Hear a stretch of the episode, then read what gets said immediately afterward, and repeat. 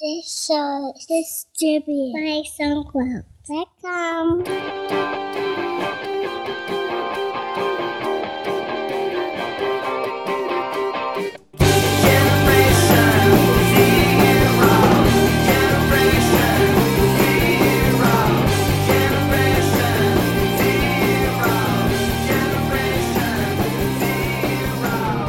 Welcome to episode 214 of TechZing, hosted by myself, Justin Vincent, and Jason Roberts.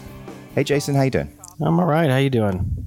Pretty good. Uh, come back from Europe, and um, this is like one of our first conversations that we've had since I come back. How long have I been back? About a week at this stage. Yeah, yeah. So, uh, how was the trip? Very good. Now, the next thing you're going to say is, "I told you so." I'm, I'm just gonna let you tell me I told you so. All right. Okay. It was true. After about two weeks, I was missing America. You- well, the other thing you said that I, I said, so you getting a couple hours work done a day, and you said no, more like a couple hours a week. Yeah. So, uh, th- you know, the thing I was thinking about this. I mean, it's easy to forget this stuff. It's like when you order a certain amount of food at a restaurant, and then afterwards you're like, oh, that was way too much. And you're like, why did I order that much? And then, and then six months later, you go back and you do the same thing again. You're like, I knew that was too much food. Why you did I make do that, that same again? mistake your whole life. You keep do. doing it. You do. And I think um, in terms of vacations, I think like the the ten day vacation, the, the week encompassing the two weekends, is is pretty ideal. Um, Yeah. Because I mean, it'd be much better if you took three 10 day vacations than one three week. I mean, it's like you'd rather it's rather than eat all the food for the day at one meal, or we'd rather spread it out over three meals. You know, That's actually a pretty good point. A pretty good point. I mean, you you could have taken one, uh, taken a trip in June to Europe, another one around the holidays, and then take a third to the Caribbean. okay, but one, but one thing to consider is is that it's at least a thousand. You know, it's it's like a thousand per person minimum to just get there. Okay, fair enough. How much money do you make a day consulting? Oh. Exactly. So how many days? so how many days did you miss consulting by being there and not really working, but being not really being refreshed because you're like, I'm going to get bored. I kind of want to go back. Oh, you've you you've had this ready. You you've had this uh, whole. Well, yeah, I, I was thinking about it on my own. I mean, you know, it's not like I haven't made the mistake. I mean, I, I just, I was just thinking, like, you know, for for an optimal use of resources being both time and money, and the fact that you know we don't work for companies we just get paid leave and we can just kind of take off and get paid anyway. I mean, it costs us a pretty penny to not work for a day. No, I like that idea. Three three ten day trips a year. I think that's good. in, in, in, in, in lieu of one, I mean, you could take uh, f- uh, one three week. I mean, you could take four. I mean, you know, but it's, it's just a matter of like, I think that there's diminishing returns after about a week. I mean, maybe if you say, well, I'm going to Asia, uh, it needs to be two weeks if you're going to fly that far. But I've been to Europe numerous times, and I think uh, ten days is good. And you know, at least for me, I mean, it's like it's also reminds me of like um, vacation from uh, Christmas vacation during the holidays from coming home from uh, college. We would either get two or three weeks off, depending on the year. A couple times we did two weeks and then a stretch into three, I think. And I remember the third week just being really kind of monotonous. It was the same stuff. I mean, it's like, yeah, you missed your friends, you want to go hang out, but after you see your friend for like the third dinner in a week, you're like, I we're pretty much caught up. like I've I've told you all my stories, you've told me all our stuff, we're having the same conversations, you know. well, of course, Rob Walling takes a three day vacation every week. Well, here we go. no, no one ever accused uh, Rob of being a dumb guy. He's figured it out. Well, yeah, I mean, ideally, right? You'd take you you'd you know take uh, three days off every week or four. I think does he take four days? Or oh, he's a four day. No, he's a four day work week. Yeah. well, I mean, it's hard. It's hard to need a vacation when you when you'd have a three day weekend every weekend, right? So, um, well, we must have a lot to talk about. You must have a lot on your iPad right there, and I know I've got a few things. Well, why don't you start? Let's hear what you got. Uh, okay, sure. Um, I was contacted by this company called Udemy.com. Yep. Um, and Udemy, if I just go online here, They allowed you to create uh, coursework, custom coursework, and then resell it. Yeah, or sell it. I Yeah. guess, and uh, uh, license it, and people take your courses online. Yeah, and so they give you basically it's like a turnkey solution where they'll deal with you know what they're like? They're like Airbnb but for courses, for your courses. So the, the the website kind of reminds me of Airbnb and the feel and the way that you navigate around it, the way that you look at the information about each person or whatever. But then rather than staying in a person's place, you're taking a course. Right. So is You their pay for it. motto different courses for different horses? I don't know. I don't know, but it's pretty cool. Um, and there's there's some you know I mean there's people who are selling courses for a couple of hundred dollars on there, and they have you know two thousand people who've taken that course. That's not bad. You know, it, it's very similar to my first startup Oh, yeah. um, that I did with uh, Phil Lehman, who we've had on a couple times. Um, so uh, the idea was we were built we were building a training system for for um, professional traders, Okay. and our first courses were uh, geared towards option traders because that's the world we uh, that I came from. And it started off, we were building a flight simulator for trading, and I, I've talked about that. It's kind of like a video game, trading video game. It Yeah. teaches reactions and skill, skills and things. But later, we transitioned it to being more of a web-based uh, series of courses. So you would read material, take quizzes, take tests. There were sometimes specialized drills we called skill builders. Um, and what we were thinking towards the end, after we came to understand that we were we'd pretty much saturated our market. the market wasn't that big. You know, people always say, "Well, no niche is too small. You know, you could just get in there and own a niche." And, Right, no, right. they they can be too small, and ours was too small. We kind of we saturated the uh, the option trading market in San Francisco, New York's, and uh, and Chicago, and even to some degree, and uh, we hit Amsterdam and Frankfurt and Yeah, in London, and it just wasn't that big. So um, we were thinking maybe what we should do is create a more generic platform for for course development and course delivery, so that it would be easy for companies. For initially, we were thinking at companies that companies could. did you get started on building that? No, because um, and this leads into a whole nother discussion, but the deal that we had signed with our investors was just so uh, bad for us. Um, it was like the investment was not only equity; it was a uh, it was debt. So they had to recoup all their investment before we had any equity at all. I see. and it, we just got so far underwater that it would just take years. And um, Okay, so you had to cut out of that, but why didn't you cut out of that and then just go and start another company and do that idea? Oh, well, you can't really do that. I mean, you can't really. I mean, it's it's you can't really say, well, we're not going to. Because it's like a non-compete kind of thing. Yeah, well, it wouldn't just. Yeah, it would just be fundamentally uneth- un- fundamentally unethical. Well, it would have been a good space to get into because Udemy did 2.6 million in uh, revenue for their for their um, courses last year, which is pretty good. So there's there's you know a lot of instructors. I mean, all of that 2.6 million in revenue is going to instructor. Well, is is coming through from course sales.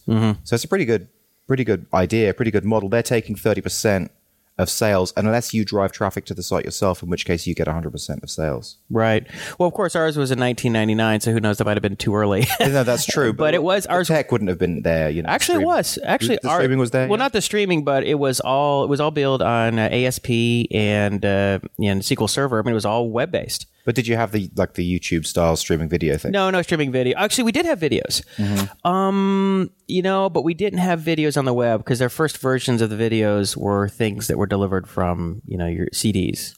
Right, right. They would, we would have a combination of videos and reading material and quizzes and tests. But uh, anyway, the model works. I mean, Yeah. it works in terms. I mean, I'm not in terms of business model, but the model in terms of having course delivered that way, courseware delivered that way. I mean, it, it, it was effective. So what they're doing is they're doing something similar to how what we're supposed to be doing with Anyfu. Um, they're basically going out and discovering experts, but they're looking specifically for people who have some kind of experience that, that they can tell are already be good with multimedia.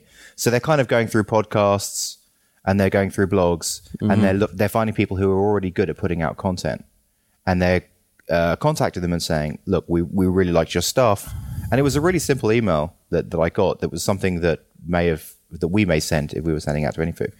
And it looked relatively generic, and I didn't really mind because I liked the because I liked the concept. And I thought, okay, like But it was nice and short, right? it was very short, It Which is kind of what I was pushing for. It was like Yeah. the three sentence email or something yeah, like but that. but but I I'm pretty sure that it's it it was sent to me in a, in an email blast where they like send it out to you know a couple of hundred people or something like that. Sure. Well, even if it was, yeah, okay. So what, what it could be is it could be crafted from a template. Like here's our generic template, Yeah. and you and you spend thirty seconds adjusting it or Yeah. customizing. I mean, it, I mean, it doesn't take long to customize a three sentence uh, template email, right? Right. Yeah. So then I said, yeah, I, I'm interested in that. And then they just sent back a simple email saying, oh, well, what courses would you like to do? Well, no, actually, the first thing they did was they set up a phone call. So there was a phone call. So we had like a, like a 10, 15 minute call. And uh, she just said, look, and she's part of the outreach team. I mean, this company has 50 people in it now. 50. 50 people, yeah. Wow. Like it's a big, it's a big thing now. But she's part of the outreach team, and uh, we spoke for 10 minutes, and she just said, "Look, these are the kind of courses that do well." And so I gave her rolled off some ideas, and then she said, "Okay, look, you know, have a week to think about it and come up with a, with an idea." And so I did, and I sent it back to her, and she said, "Well, that that's really awesome. So go for it." What's the idea? Um, so, well, remember how uh, when we were with Lance Jones and Joanna Weeb, Weeby, is it Weeby or Weeb? Weeb. I always get that wrong. Yeah, well, I, I knew a girl You know, we from had ho- dinner- college who was spelled who, who spelled her name was spelled the same way. It was pronounced Weeby, so it's particularly confusing for me. We had dinner at CPK with them, um, and Georgie and Zaddy and the kids. Anyway, one of the things that Joanna was saying is is that you know content sell, selling courses is a great idea, and you had said that I was very good at the mock-up stuff. Define your startup. Okay, well, I, it's sort of coming from there, but, but mm-hmm. a little bit of a different take. So here it is. This is the description. okay. Build your startup before you build your startup. That's the title. And then the, the subline is learn how to define, iterate, and validate your startup before spending a single penny on development. And then the main description is this course will save you thousands in premature development costs. It will teach you how to discover the most profitable form of your idea and how to build startup schematics and a lo fi product demo. The resulting business model, demo, and schematics will empower you to easily communicate your vision to developers, customers, and investors. In other words, it will help you build your startup before you build your startup. Yeah, that's good. Although I, I have one one slight um, suggestion, which is why limit it to startups? Why not be um, define your start software before you build your software? Because there's a lot of companies that are building internal tools or other external products, and they're not startups, but the, all the same lessons are going to apply the same way. It, it, it, apply to them, but if you frame it as a startup course, they're they're just going to ignore that. And I think the startup world is much smaller than the software development world in general. I think you'd have a much bigger audience. I don't know. I think it might be something to think about. Yeah, no, that I, I was thinking about that. I mean, I was thinking it's applicable to people, uh, but really the people that I'm aiming it at actually are people who want to build a new business. Okay. So it's not just software. Like it's it's it's the kind of entrepreneurs that I've dealt with in the past who just don't know anything about tech, they're, and they're just starting out.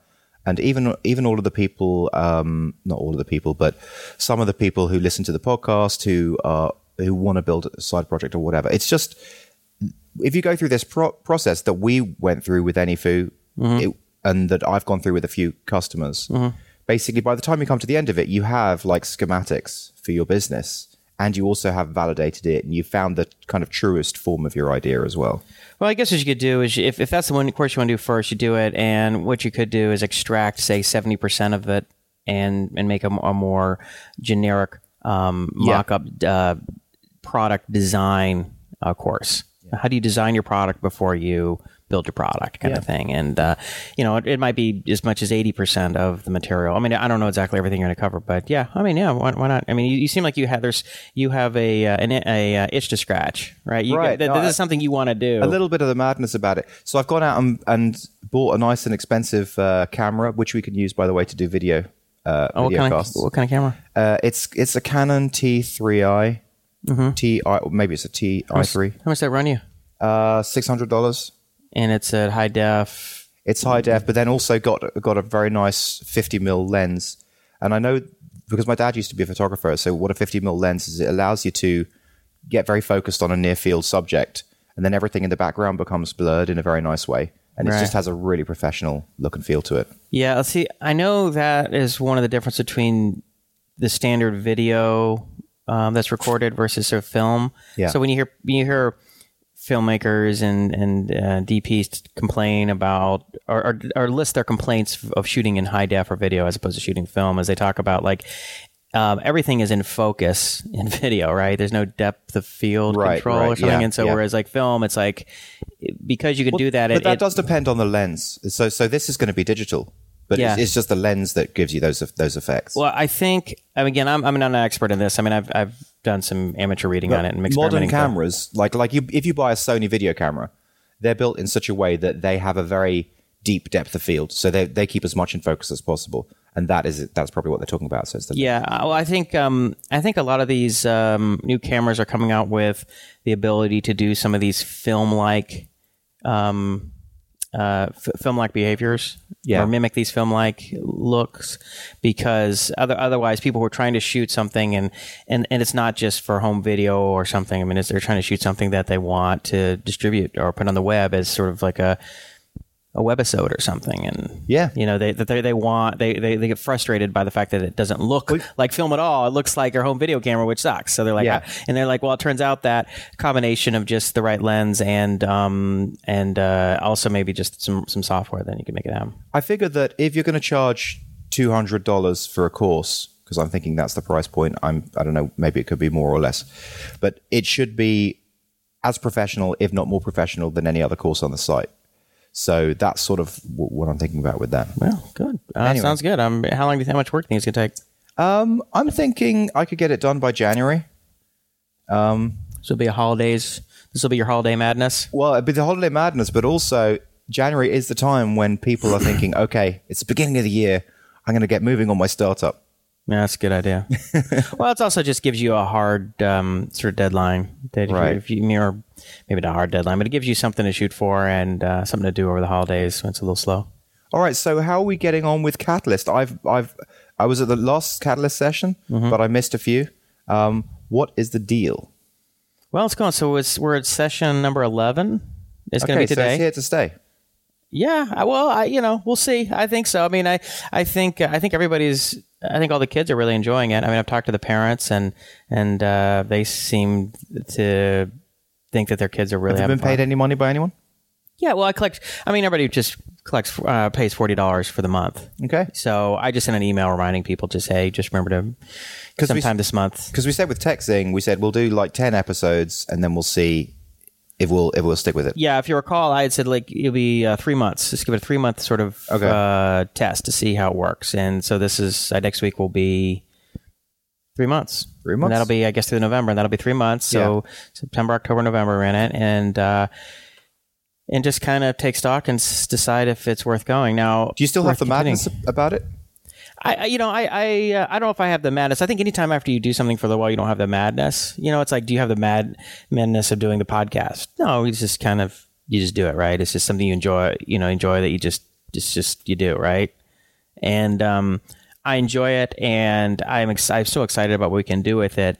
Um, so yeah, I mean, it's it's not so much like it's not like whether either the either madness or burnout. It's sort of you know you, you once you've done something for a little while, you you scratch that itch a little bit, right?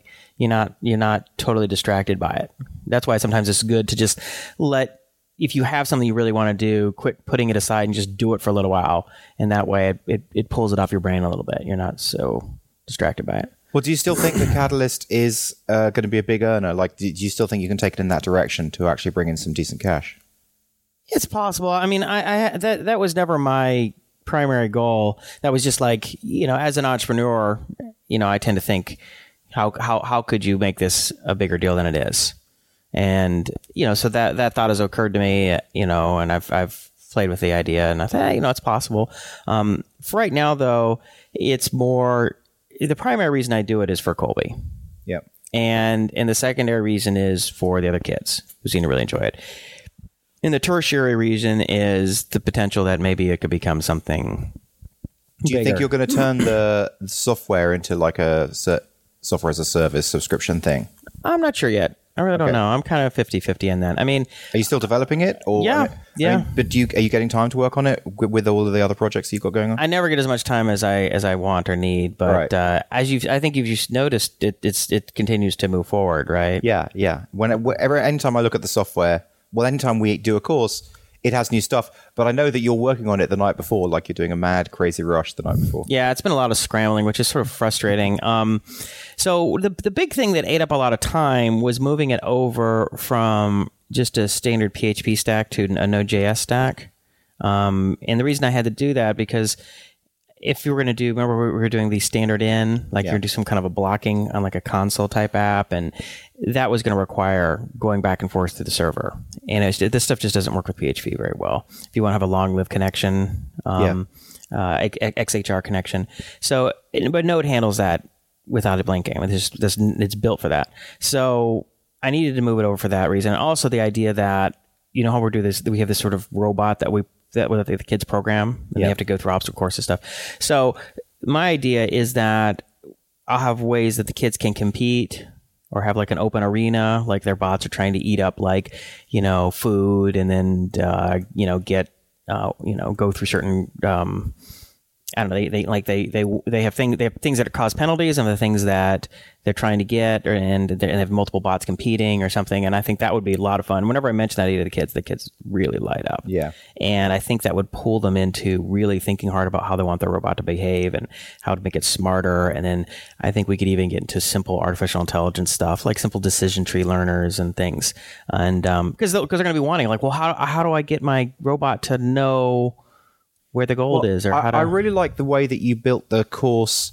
So what Jason did was he built a situation where a robot had to go through a course, but actually there was three courses on the page, and each course was different. So you had to write a function to enable the robot to go through course one, and then use the same kind of function and if logic to then get through course two, which was different, and then get through course three. So it really forced the kids to think, uh, okay, how do I use if logic? How do I use a while loop? How do I use functions and all that kind of stuff? So I thought that was very nicely done. Oh, thanks. Well, you know, I mean, the first thing I tried to do to, uh, was sort of a cheat to make that happen was that the um, the course was invisible, you know, and so they wouldn't really know how long it was or whatever. But the problem is they just do a couple trial and errors and they memorize the course. I see, right. And so they would they would cheat in that way. And I'm like, ah, yeah, that doesn't work. I realized after about two minutes that that was too easy to cheat. So I figured, okay, so what we have to have is multiple course, multiple paths, and the, and the program reruns on each one. If it fails in any, it fails.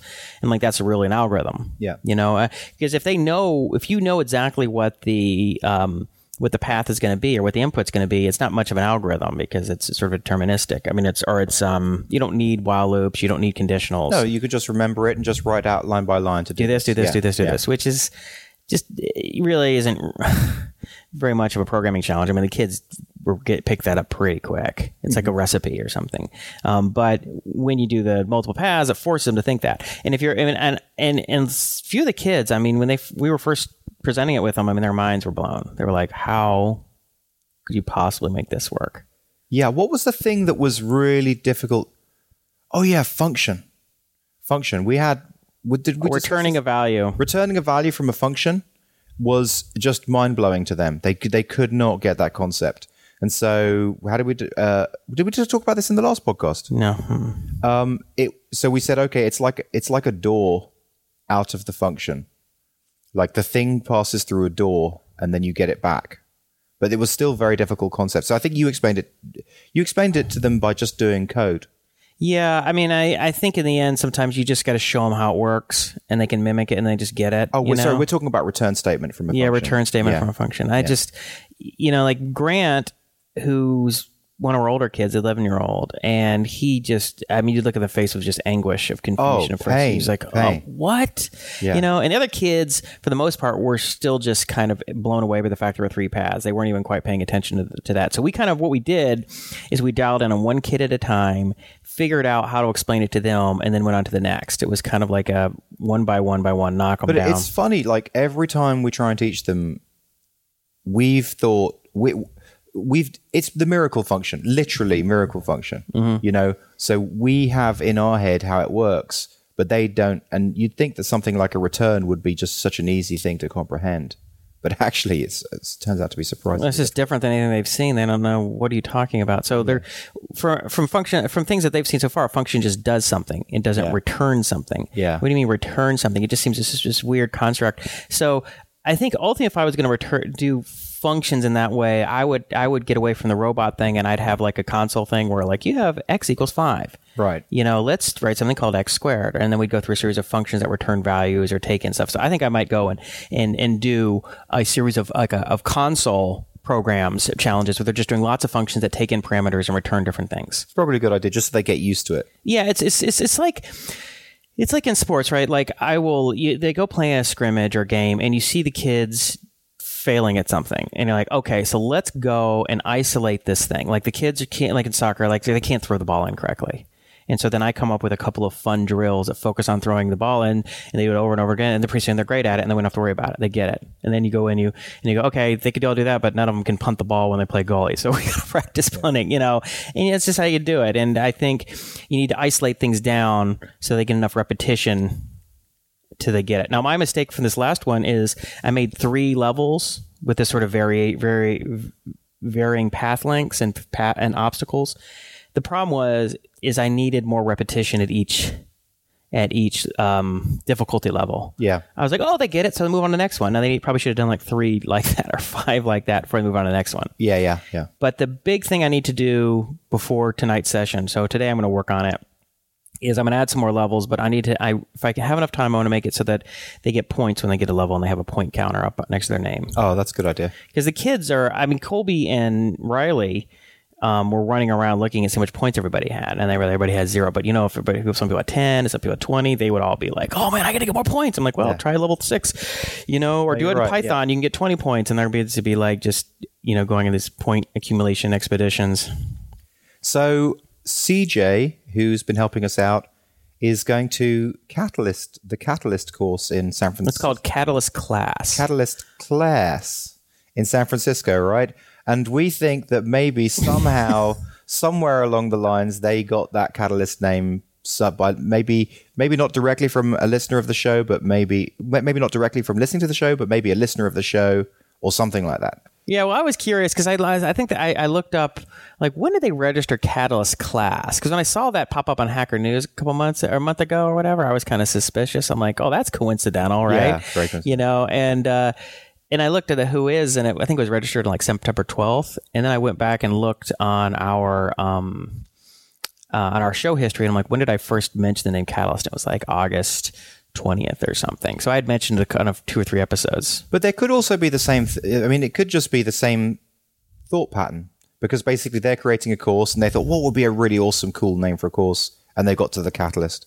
But anyway, I think it's unlikely because you know my the reason the way I thought about it is that because we're doing a lot of synthetic biology and Yeah. you know I've been talking about that and I was and I was thinking about synthet- uh, this co- doing cat uh, doing this what do we call catalyst now you know in doing sort of synthetic biology at some point I was thinking about so that kind of stuff was in my brain. That's that was a segue of you know chemical biochemical reactions, and so I don't know. I mean, I, I you know we talk about a lot of stuff. We actually have a we have a decent sized audience now that when we talk about things, they filter in sort of into the ecosystem, Yeah, right? I mean, and it's not like people go, "Oh, Jason and Justin were talking about this. I'm going to use it." They might have heard it.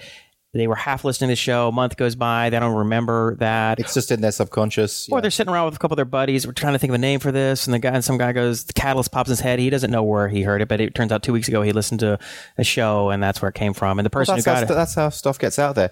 But but perhaps more interesting is Mm-hmm. the fact that they charge fifteen thousand for a student to go, and they have what like tw- fifteen or twenty students in the course. And by my calculations, that's a shitload of cash. that is a lot of money. And I mean, I was as I, as I said to Jason at the time, holy shit, Batman, we should do that. We should have a course where we take developers, you know, or, or newbies, and teach them how to become developers. I'm, I'll, I'll charge them fifteen grand. We could make five hundred thousand a year at that shit. What do you think? Look, what's with all the cursing now? All of a sudden, I you're know, letting just, loose. Just that one. Just that one section. Jeez. Um, um, yeah. I mean, you, you, it could definitely be done. I mean, it, it would, um, you know, just like we're doing Catalyst, you could just rent some space and you could advertise out on the web and get, see if you could get 10 or 15 people. I mean, you wouldn't even have to have that many people to make it worth your while. I mean, you have 15 to 20 and you're charging that kind of coin. I mean, you, you know, that becomes a really lucrative. But the only thing is, is that I don't know how we could actually do it because to do that, you would obviously have to be. I mean, they they do from like nine to six every day. You'd have to be very full time hands on. yeah, no, it's a full time thing. So, you, And so we would then have to say no. Uh, sorry, I can't do Uber anymore. I can't do Uber Media anymore. I can't do this. Can't do that. We couldn't- Yeah. we couldn't really do that, could we? No, you could do a you, you could do part time maybe. You could create like a you could create a course structure that's different than than what they're doing, which is a you know full time thing. You could do you know we do it three nights a week. It's it costs less money and it takes a little more time, but a lot of people in the LA area might be interested in learning how to say become a build mobile apps using Titanium or build Node.js JS apps or whatever, and you could say we do Monday, Wednesday, Fridays from five to eight. But the thing that attracted me was the five hundred thousand dollars. Well- if you're doing it three nights a week, then it's more of a you know, it's not such a Well, I'm just saying. I mean, you you could you could still charge a fair amount of money, maybe not quite that much money, but then you're making that money on top of your consulting, and you're not having to take the risk of giving up your consulting to pursue it. right. That's just an idea. I mean, I don't know. I mean, is that something you'd really want to do, or you just Well, I'm not. I'm not. He, I'm not massively inspired. Not for not not to do like a three evenings a week thing. but you'd do like a three month all day long? I would consider that. Yeah.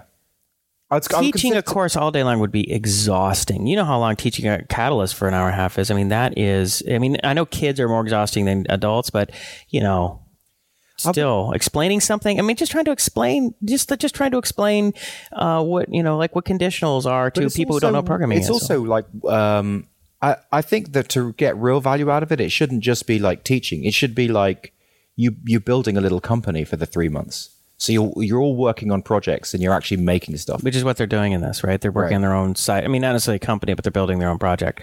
So you're talking about something that would be a combination of Catalyst Class and um, Amy Hoy's. Um, uh, I can't remember what she calls it. It's like thirty and Five hundred th- times thirty or something. 30 times five. You know, Yeah. where, where basically you come in and you, you she sort of um, life coaches you through Hmm. building your startup idea, right? Yeah. I mean, it, I always, I kind of, when I would compare her approach to, say, Rob Walling's approach, the micro, mic, uh, the micropreneur with the micropreneur academy. I mean, Rob is very tactical. He's like, build an email list yeah. you know, build a landing page email list. Here, here are your marketing strategies. I mean, he's very, very specific, very tactical. Where Amy Hoy is more like waving hands in there. Well, look, just don't worry about that. Just do it.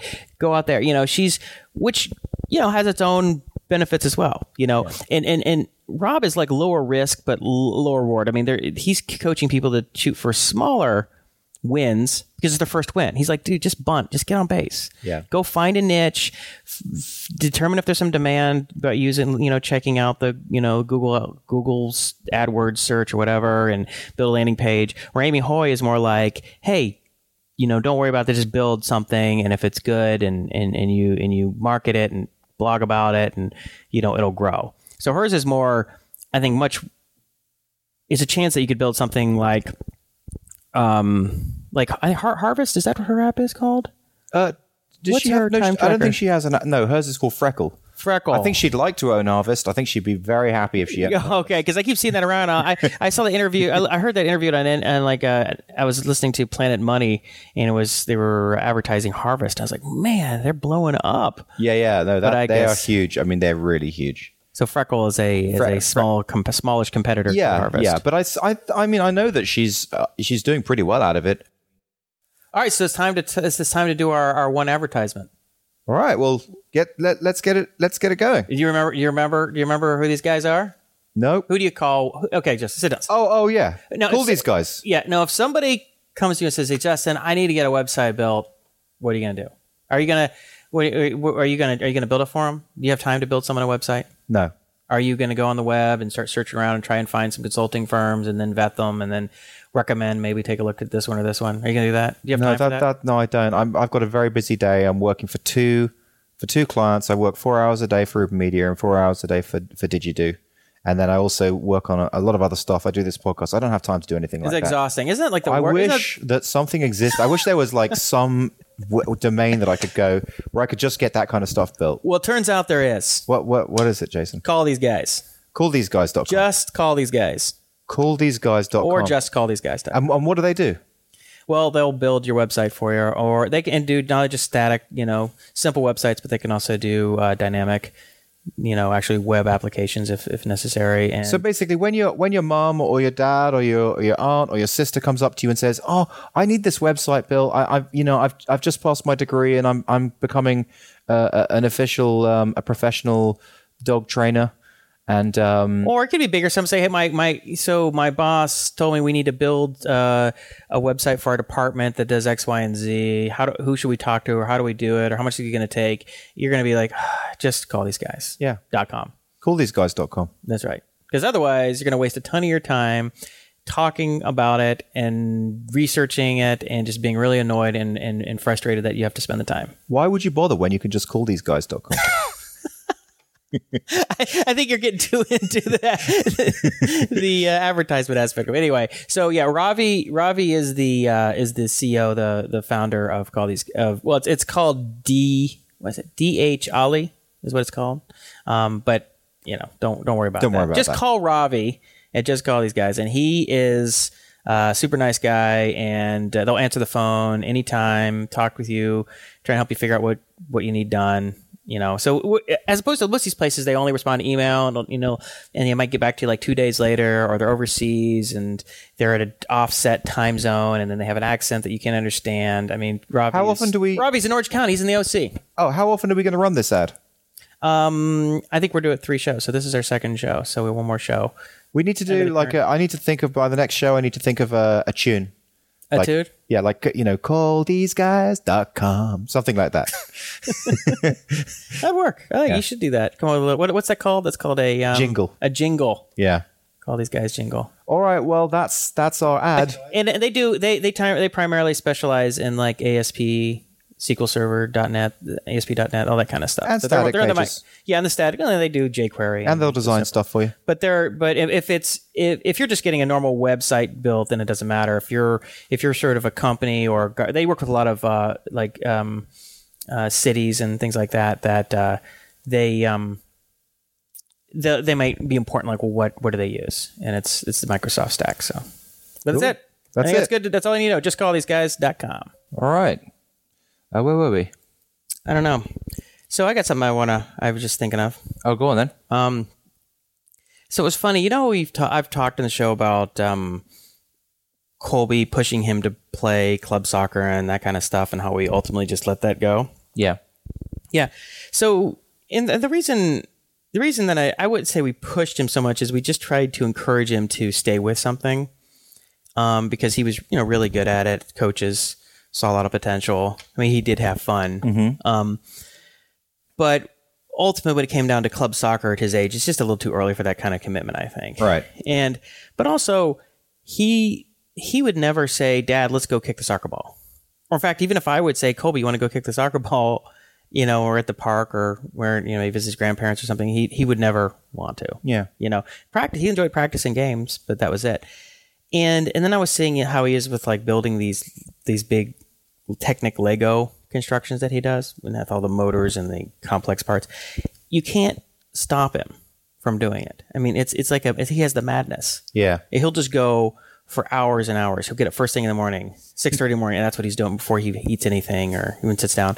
And you know, he'll he'll come back and he's like, like we'll be riding in the car and he'll go, I just figured out how to do the differential, or I just he'll be thinking about it away from doing it.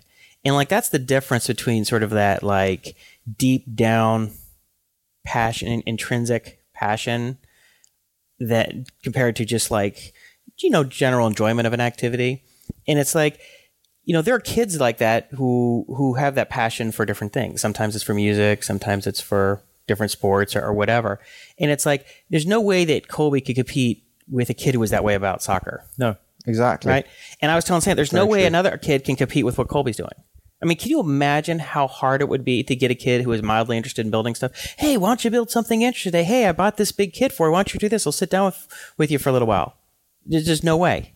The, the, see, the, hundred, the thousands of hours he's already put into this, thinking about it, driving forward on his own ideas. It's just, it's just amazing the difference between Uh, for a kid or for an, an individual when something comes from within. Well, that's exactly why I didn't. I never became a successful professional musician because I never had that that kind of sleep, eat, breathe obsession with it. Like I had a, I had a, I really loved it, but I wasn't the same as the other guys who were out on the street busking all all day long. like, they just they would just play nonstop. there, there was nothing else for them. Whereas I, I had a side project of earning money. You know, there was nothing else from them. They were just on the dole. They were busking all day long. They were just thinking about it twenty four seven. And it sounds like that's where Colby's at about Lego. Well, yeah. So, well, well, I mean, he's he he's been calling himself an engineer since the age of three. Right. You know, so he thinks of himself as engineer. So these these Technic things are these really elaborate complicated Legos. They have regular Legos. They have baby Legos called Duplos, and they have like your standard Legos that most of us remember with the, as a kid.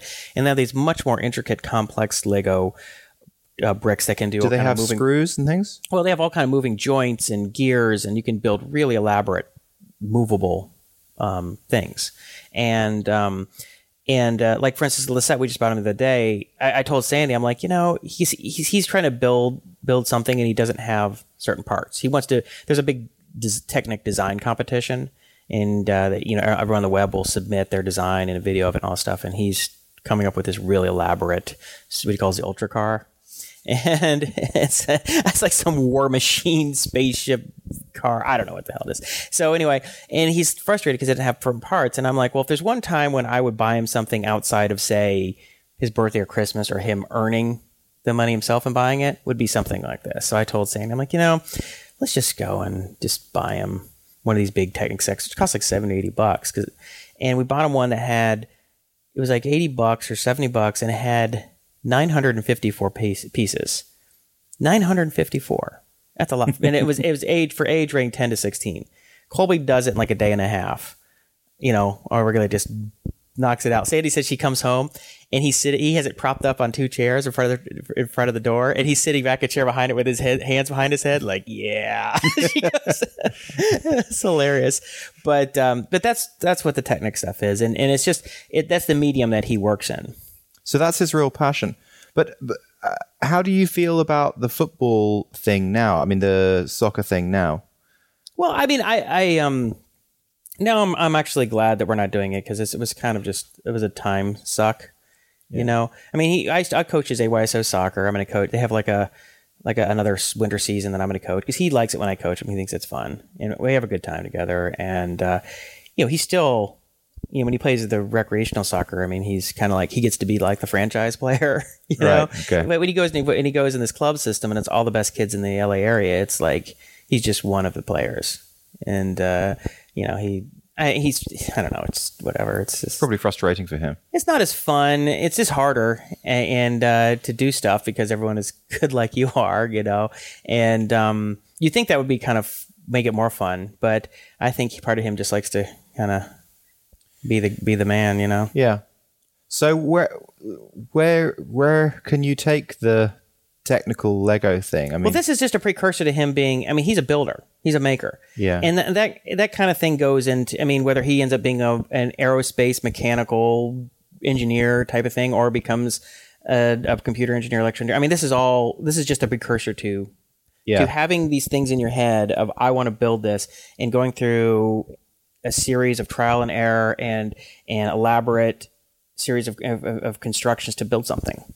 I mean, that's. I mean, it's that's- true. I mean, like I had um, a lot of Lego sets and a lot of Meccano sets. That it was called Meccano, Mm-hmm. and I was n- nowhere near as focused as what you're as how you're describing Colby. Like that was all at my disposal. It was all in my in my toy chest, but it just kind of sat there. Like every now and again, I'd get pick it out and I go, oh, maybe I'll build a boat or something. But I Yeah, really I'm the one. same way. I mean, my, my mom said I used to like to build with blocks, but it was nothing like Colby. Colby has the madness. I mean, Yeah. it's just out of, it's just ridiculous. I mean, you have to constantly threaten him. Colby, quit building. We have to go to school. go put on your shoes. You know. And Sandy, I hear that all day, especially in the mornings. Colby, that's it. Five more minutes building. Five more minutes, and then we're doing homework. You know that kind of stuff. That's cool. But it was just it's just funny. I was just noticing that I was because I was talking to another parent, a parent of one of Colby's friends, and she she was talking about how her older daughter she they'd gone through the whole music thing, forcing her to do piano lessons for years, and then of course she ends up quitting, and so it was just like all this stress that was on them Yeah.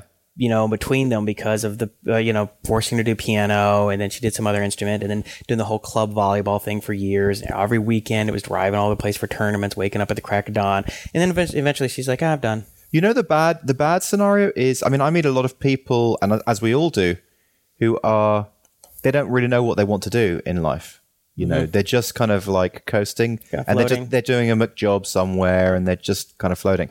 Like it must be s- stressful to have a kid who really doesn't have a Floats. Yeah, who f- doesn't and, and there's a lot of them. Most people. Most people, right? It's rare. I think it's the exception, and I don't mean if it's, this isn't necessarily the rare, rare expression. I don't think it's one in a hundred, but it maybe it's one in ten or you know that people who who grow up and like i'm just this is what i love i you know i paint or i write stories or i build stuff or you know whatever it is they just they have that drive they've always had or it's a, you know like we said sports because I, I mean I, don't- I don't think I really had anything until I, I, it came later when I be, discuss, you know entrepreneurialism. For some reason, that's the thing. I don't know why. That's the thing that I'm nuts about. yeah you know i mean and- and also people are also not say late bloomers but they find it later Yeah. right? And um, I read this great story. Um, I wish I knew the guy's name. I could probably find it pretty easily. But a friend of a friend, um, guy named uh, Mike, he was uh, he was visiting, and we were th- the three of us were hanging out. Our mutual friend uh, and, and he and I were all hanging out for a day, and he knew that my background was in math and stuff, and he was telling me a story about his uh, good friend from college, his roommate, and he said he he went to uh, Harvard on a uh, tennis scholarship. He was a good tennis player, but I can't remember if he said either due to injury or due to falling out with a coach, he'd quit tennis. But that was his thing, right? I mean, Harvard's Division One. He's got a scholarship, tennis scholarship. I mean, that's his thing, and he quits or he's done. So now what? And he said that all of a sudden he like started getting into math, and he would just sit in the library, in the math library, looking through books and working out problems and doing stuff. And he just got totally consumed by it and became incredibly good at it. And he later on, you know, got his PhD in math, and then he was you know this rising star at Harvard and uh, or is it MIT and MIT and Harvard were fighting over him. Like he, I think Harvard called him up and said one of the you know whoever the, the chairman of the math department called him and said, hey, you know, we really like to want to talk to you about you coming over here. And he's like, hey, I'm on a tenure track here at MIT. I love doing. He's like, well, you know, kind of like we'll make it worth your while. I think he went over to Harvard, but I mean, this is a guy. What he didn't do it growing up. He wasn't some math prodigy. He didn't do, you know, he didn't even probably do any math courses beyond what you know any other just probably normally you know academically oriented kids would do. He probably did calculus maybe a senior in high school at most, and then he just got into it and just took off. And you see that happen sometimes. People just find it later and they just get into it. Well, maybe that'll happen to me with physical fitness now that I've got my personal trainer. Oh yeah, let's hear about that. I was gonna, I'm meaning to ask you about that. Um, right. Well, I've just You're making videos. I like. I'm gonna be like, fall, uh, like three in the morning, and I can't fall asleep, and I see you on your the latest fitness craze with Justin Vincent. Can You'll be selling your workout drink, and it's like, yeah, it's just 30 minutes a day. Yeah, well, no, it is 30, 30 minute sessions with with my personal trainer. So, um, it's a girl um, uh, called Melody, who's a, a personal trainer in Pasadena. Very good. She's she seems very qualified. She's been doing it for like fifteen years, but she's um she is so strong. And it's it's actually kind of embarrassing because the, the very first session that we did, she said, "Okay, okay, this is the dead weight lift." So she's physically stronger So than you. uh, ridic- so much stronger than me. wow. Um, so she had put uh, 60 pounds, no, 30 pounds on each side on and a 50 pound bar. And she said, she said, she basically said, look, this is how you do the dead weight. Lift it up and put it down. I mean, literally not a problem. So I went, I went, sure, okay. So I went, lift it up. I was like, "Ugh, ugh, I don't think I can do this.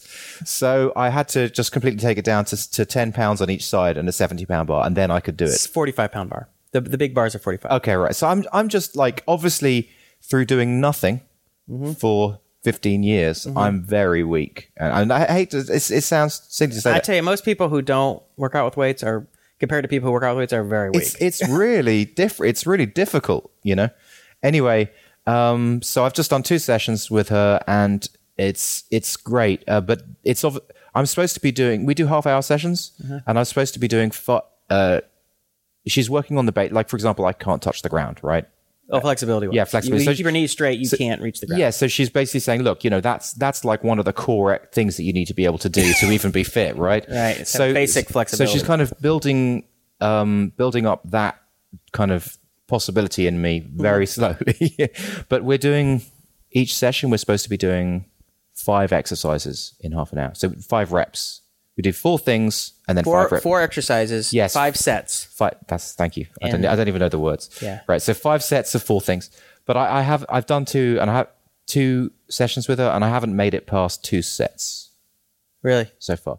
But I, I have been like so like my heart has been going so far and I'm not doing it's not uh, uh, like it's just lifting weights or whatever and, and just doing these specific exercises that she's showing. But my heart is like pounding and I'm like Yeah. like that. So anyway, Yeah, Two well, it- sessions it- in, we'll it- see how it goes. Well, okay. First of all, I applaud you for making the effort to do this. I I think it was really smart of you to get a personal trainer because you you, you several times have tried to kind of start doing something, but you weren't able to continue doing it. But once you get a personal trainer, it forces you to commit. Right? You're just doing it. You know, and that was that was smart. We're understanding like you basically understood like I'm not going to do this on my own. But it's not just that. It's having someone who's really skilled and knows that, like, they're looking at what a wreck I am, and they're like, okay. okay, we need to do this. So they're making me do stuff that for me is incredibly uncomfortable. Right? It's exactly what I don't want to be doing. Yep. And anytime I've tried to be doing this before, I've never I've never felt anywhere close to this burnt out. And I've been well, I've been maybe working out for half an hour, forty five minutes. It's been fine yeah. right here i'm doing like two mi- by the end of two minutes i'm like on the floor I'd like to be there and videotape that. That's what I'd like to videotape. Dig your new camera. see you writhing on the ground. Well, I remember this guy I used to train with uh, when I was rehabbing my knee. Uh, this is down at this uh, place called Cats, which is like a big, big facility on our, you know, just down the street. And um, he would always be like, "All right, so here we have two these like hurdles. You know, the you know the hurdles on the on the track. Yeah. He like you're gonna take these these these twenty pound sandbags. You're gonna jump over the hurdle, jump over the second hurdle, put it down, jump back, back, get the, and you have to move all the sandbags to the other side and then back again. Yeah. And I'd do it, and I'd be like just about the, you know, past seeing stars practically, and he'd be like, "Wow, it's pretty good." Although there was a um, girl I was working with, she's 14, and she did that on 10 seconds faster, and I was like, "What?"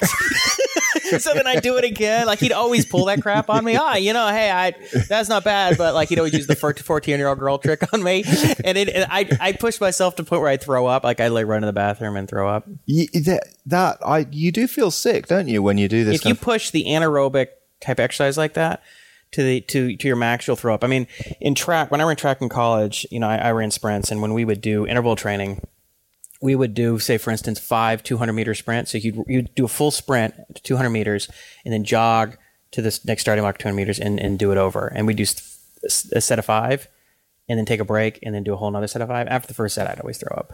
You'd hit the, you, you'd run the full one, you'd be done, poof, and then all of a sudden you feel this like this lactic acid kind of wave go through your body. Like, why would you do it why don't you just stop earlier I, okay, I remember saying that to my coach. I, I, it was like the probably like the first month when I was running track in college, and I said, I said, yeah, I said, you know, I felt pretty good on that one. I, I think I could have gone a little faster, except I felt like I'm gonna throw up. He's like, he's like. Are you kidding me? He's like, what do you think we have all these spit cans in, in here? You throw up, and then you keep going. I was like, what? so after then, I threw up every Monday, Wednesday, Friday practice. that's nuts I never, I had thrown up in like ten years. Like even when you're sick, you know, you kind of fight it. And but that's feels- bad for your teeth no, you just rinse your mouth out. fair enough Look, this is um That's her. Yeah. Holy smoke!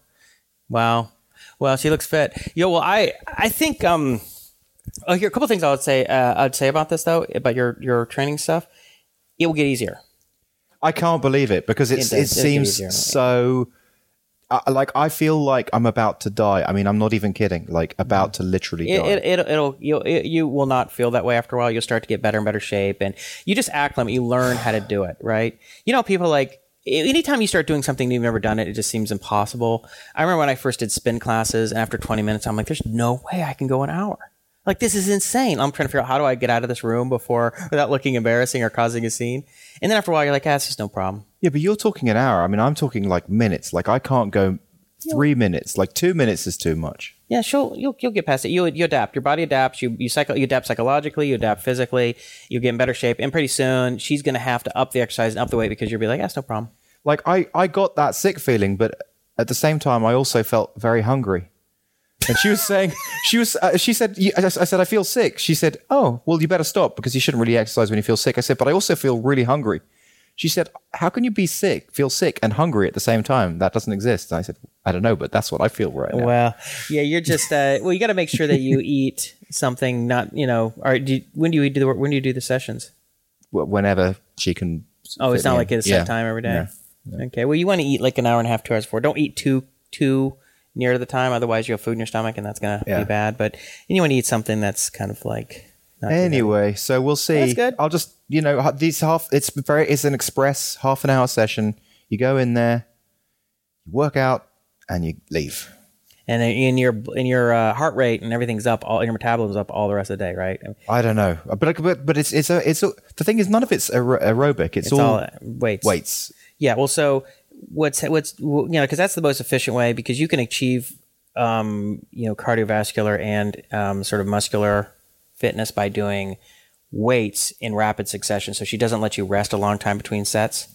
Like what? A minute, thirty seconds. Oh come on! I'm just I'm like I'm just on s- session two. Like, Right, but she'll she'll, she'll be like, okay, good. Well, I mean, if you if you do them to a point where you're still kind of like still kind of out of breath, I mean, it, that's that's that's going to be way. She said she says that she just does three three half hour sessions a week for herself.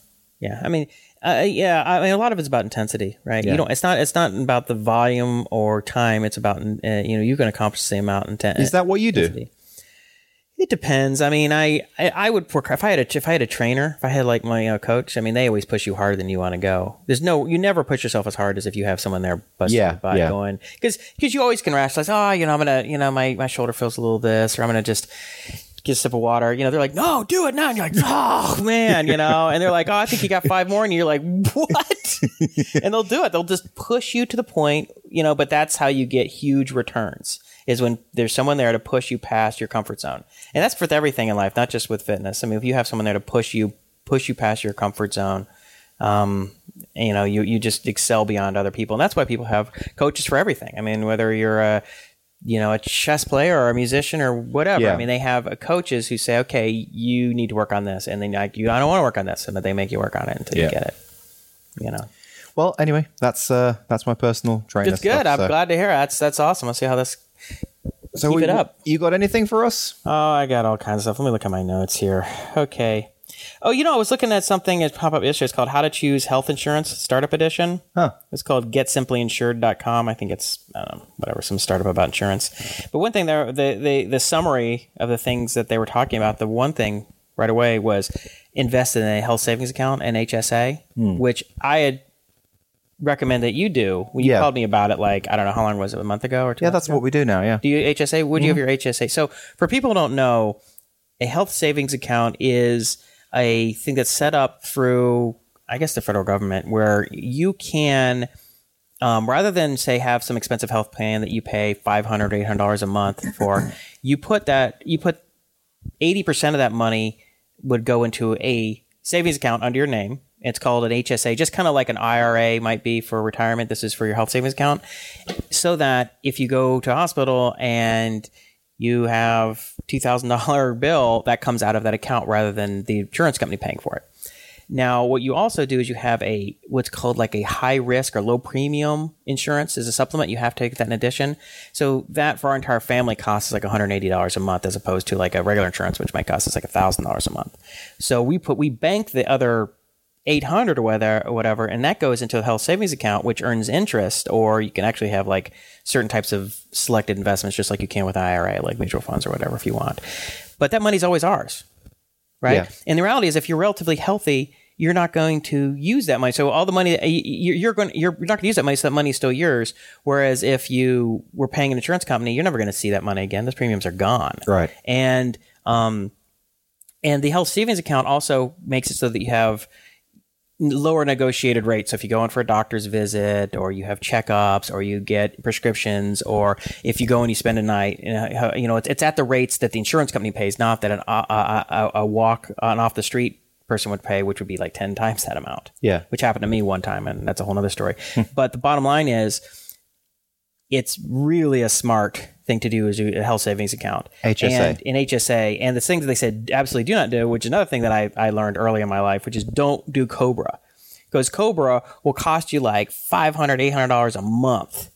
And whereas like you can pay a fraction of that, like 20% of that cost or 30% of that cost if you just go and get like a Blue Cross Blue Shield standard off the shelf health insurance. Cobra is just ridiculously expensive. Yeah, yeah. No, we're we're we're on Blue Shield. And, Yeah, I think uh, that's the same with us. Blue yeah. Shield HSA. Well, because we had because we spoke to Sandy about it. Oh, right. Because you asked me, I gave you asked the high and level, you, and I you said, put us on the phone to Sandy. So myself and Georgia would speak to Sandy, and she said, "Okay, this is what you need. This is what you do." and uh, we were. I we- forwarded it to yeah. find our finance department. Yeah, exactly.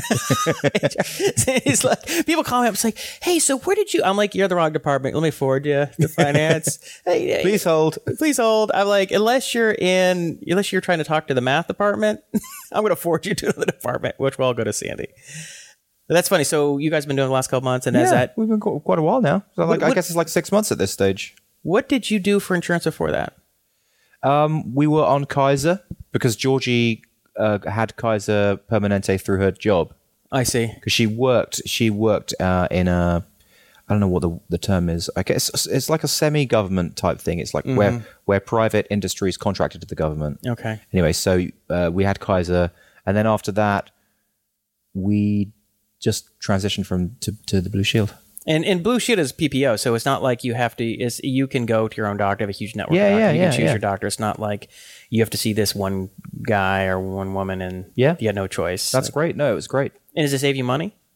Well, of course. Paying, I mean, are you paying less money? Yeah, I mean, uh-huh. of course. Like it's what it's ridiculously less. I mean, it's you know, it would be like you know 800 900 a month or whatever the other way and it's mm. a couple of hundred a month with and the rest is going into the bank. yeah yeah Yeah, I remember. I remember I brought that up to James Altucher behind the show, and Mister Financial Wizard James Altucher, knower of all things, you know, yeah financial and business rated, hadn't heard of it, and he was like, "I never heard of that. Oh, that's wow. a really good idea." oh okay that so he's, he's probably recommending that right now That was really awesome. I loved it when you kind of like could, you talk to someone who's an expert at something and you recommend something to them, and they never heard of it. I thought Yeah. that was pretty cool. That was a that was a win. I was like, yeah. but um, well, I have to say that that was um, I can't remember if it was if I knew about it and I recommended Sandy and Sandy looked into it or she just looked at. She might have. She's really good at research. She, she might probably just she probably found it yeah, I probably can't take credit for that. I probably that probably is Sandy's real.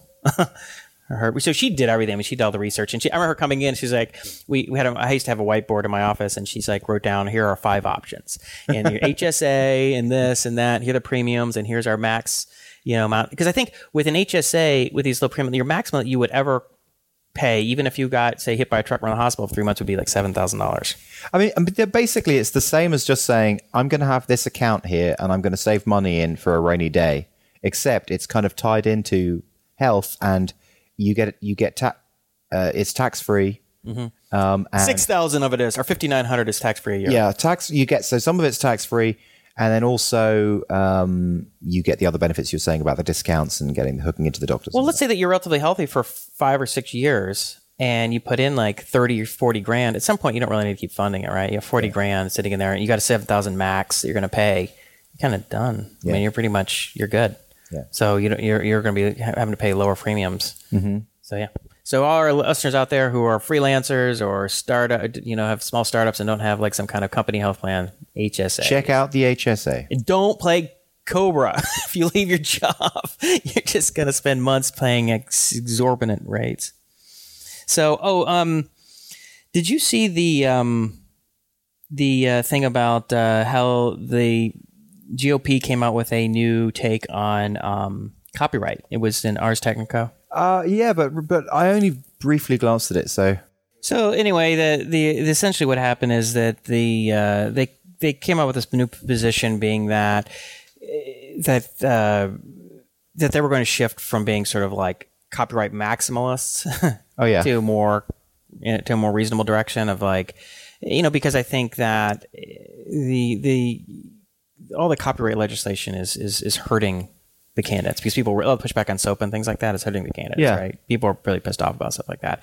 I mean it's really just a you know a handful of industry groups um, the mpaa and the riaa and you know and a few other groups that are that are really putting all the money behind this. And it's everyone else who really doesn't want it. Right. So so what happened well, I think they got a phone call from the MPA and RIA and and uh, and uh, what's the guy Dodd? I can't remember. He's the guy who's the I think he is the director or whatever of the of the industry Yeah. lobbying group. And they basically said uh, they basically changed. Like, oh, that was went out that went out without proper review or something like. oh that. man So yeah, they, they they basically they put a lot of money in these politicians. So like, you're, you're not gonna back down on this. Yeah. thought that was really funny. So I mean, it- it's depressing, but that's So basically, they, they put something out there that was more, much more liberal in a, in a sense, and then they and then the the main guys came and said, look, you The money. no, the money, The money They said, showed up and no, no, you're not doing that. Not doing that. And uh, they, they, they, the, the, the lobbyist groups for these industries probably got in contact with the GOP leadership and just said, this really is not making us happy. We're really angry about this. We're going to withhold all of our donations and we're going to, you know, we're going to start funding money to Demo- the Democratic In which Party. case, what's the point of politics? what do you mean? Well, like people pay, people are paying for a pol- political outcome. Yeah, that's how it works. Ugh. That's how it works. It's uh, it's what they call uh, I think we call it inverted totalitarianism, where it's like you essentially have the democratic institutions largely corrupted by the influence of money from special interests. But how come the Democrats keep winning then? Democrats have tons of money as well. I mean, uh, have from- tons of money from the banks and from all other major corporations. I mean, the corporations drive um, the policy for the, the corporations and a few other special interests drive the policy for the two major parties. You know what I was thinking? The two billion that was spent on this last election, Mm-hmm. if you just took that two billion and gave it to homeowners to clear down their debts, then that would seriously help American economy. Well, I mean, you know, I, I think it's hard to talk about the, the that money because the some money's going to go into that anyway. But if you if the money that would have gone into bail, bail out the banks had gone to bail out homeowners instead, Yeah, that would. that would have. I mean, That would have kickstarted the- hundreds of billions. That would have kickstarted the economy again. Yeah. That would have been this the what I think a much better way to use the money. But um, you know, luckily the, the thing is that Main Street doesn't have a voice, and, and, and it doesn't have near the kind of voice in in the uh, in government as Wall Street does. Right? Wall Street writes these big checks. You know, they're the ones who are going to say they're the ones who go, and all the buddies in the Treasury Department and at the Fed, or Goldman Sachs or J.P. Morgan, they go back and forth. It's like a revolving door. Well, so what did you think about Obama? At the risk of uh, going into strange places, what did you think about Obama getting back in yourself? Well, like, it's, like I've said, I, I think it's the Pepsi challenge, right? I, I think it Doesn't make a difference. most most major issues, they're they're they're so similar, it doesn't even matter. So it's like Coke versus Pepsi. Yeah, it doesn't matter. What's Can you figure out what the difference is? If I if I wrote down a list of their policies minus a few sort of emotional social issues, people wouldn't you wouldn't be able to you wouldn't be able to tell the difference. And so they, they they really were desperately Because either fighting. way, it's it's it's corporate driven. Yeah, I mean, and, and you know, or it's inertia from whatever. I mean, they're, they're the same on all foreign policy and all you know economic stuff, and I mean, it's just basically the same. And so I, you know, I, I don't have a dog in that race. I, you know, So who, who did you vote for? I just voted for uh, I, I just voted for the Libertarian candidate. I mean, uh, Gary Johnson, but I don't I didn't I don't really research him that much. I don't really know. It was just like any third party, green, you know, whatever party. I mean, I would I just said I just whatever. You just Right. what we need to do, I think, is you need more than two choices because it's too easy to it's too easy for money to influence the election. But anyway, so but you know what's really interesting about it is um, what happened to the Romney campaign about the um, they rolled out their their sort of like their get out the vote app that they had all of their people who were supposed to go around and so both what the campaigns do is they have they they do a, a lot of analytics and a lot of work trying to figure out like who do we target in the last day or two? Like who do we tell our our people on the streets to go out and knock on doors and who do they want to talk to and who do they want to call because these are the people who we want to get them to the polling stations well, the big the Romney campaign pulled a big face plant because they didn't test their app until the day of, and it didn't didn't work, and a lot of people couldn't log in, and the people who were supposed to have these huge roll list of of people they were supposed to contact didn't have any names, and people thought it was an app, and it turned out it was a web app. So there's a big confusion about it. It was just a total and utter Wow. So technology really went against them. it was a technology faceplant. You know, they didn't they didn't uh, and I, they didn't name the company that they had contracted to do the development work, but essentially they made a, a huge technology problem, uh, technology judgment error, which we know about is like you don't want to roll that thing out on game day. I mean, this No thing's way. a series of progressive testing before. You know, and um, and the one we've read, I think a lot of people re- have, have heard about, and it's been covered a lot, is is is how much money the Obama campaign put into their uh, analytics division. Like they had a No, I haven't. Uh, t- tell yeah, me. yeah. So they had their their analytics group was five times the size it was in two, two in, in 08. and they they they basically A/B tested everything, every message, uh, every ad, Oh, they did? every email. Wow. Um, they they were they had they just had it was a huge big data effort, and that was um, I think that analytics was also interesting because Nate Silver, who basically has now predicted the last two elections. He, he was 50 state. for 50 on the states. Yeah. yeah. Although, and he was in the last election. was I think it was 49 50. Like he Yeah. missed one or something. He was Right. close. Yeah. Any other way, it was extremely impressive. And that's and that's through doing uh, basically cumulative statistical averaging analysis kind of thing.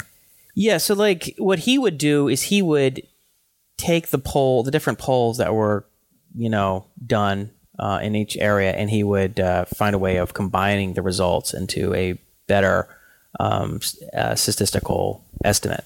Um, you know, like a lot. Of, this happens in machine learning a lot. Like if you every model you use is going to have certain types of inherent certain types of inherent biases. Um, so if you have different types of models and you average the, you know, and you, you you can either do like an averaging or whatever, or like a like what's the majority vote of the models, you know, say, then that will get rid of a lot of the biases, Yeah. you know. And there's different, you know, whatever. Yeah, so that's so. So I I was kind of impressed that that they did that. Um, but he was doing. He had come up with those that prediction like six months ago or something. Like it wasn't even recent. Like he he had he had said six months before the election, this is my prediction at the moment. I think he he obviously did an update of prediction every day or whatever. But he had been saying that for an entire six months. Yeah, you know, he's uh, you know, there's one guy who was who had just like a, a slight advantage, but was slightly better in his prediction. He it wasn't as well known, but I think he just I saw like a sort of a, a write up on all of the um, all the guys running, you know, running these predictions, and I guess one guy was slightly slightly more accurate than than, than Nate Silver was, um, just on the presidential outcome on a, like a district by district basic basis, but then he wasn't as accurate with sort of the other um, other can uh, with, you know, uh, the the the um, what you call it. I have no idea. We're talking about like the the other races. The other races. Okay.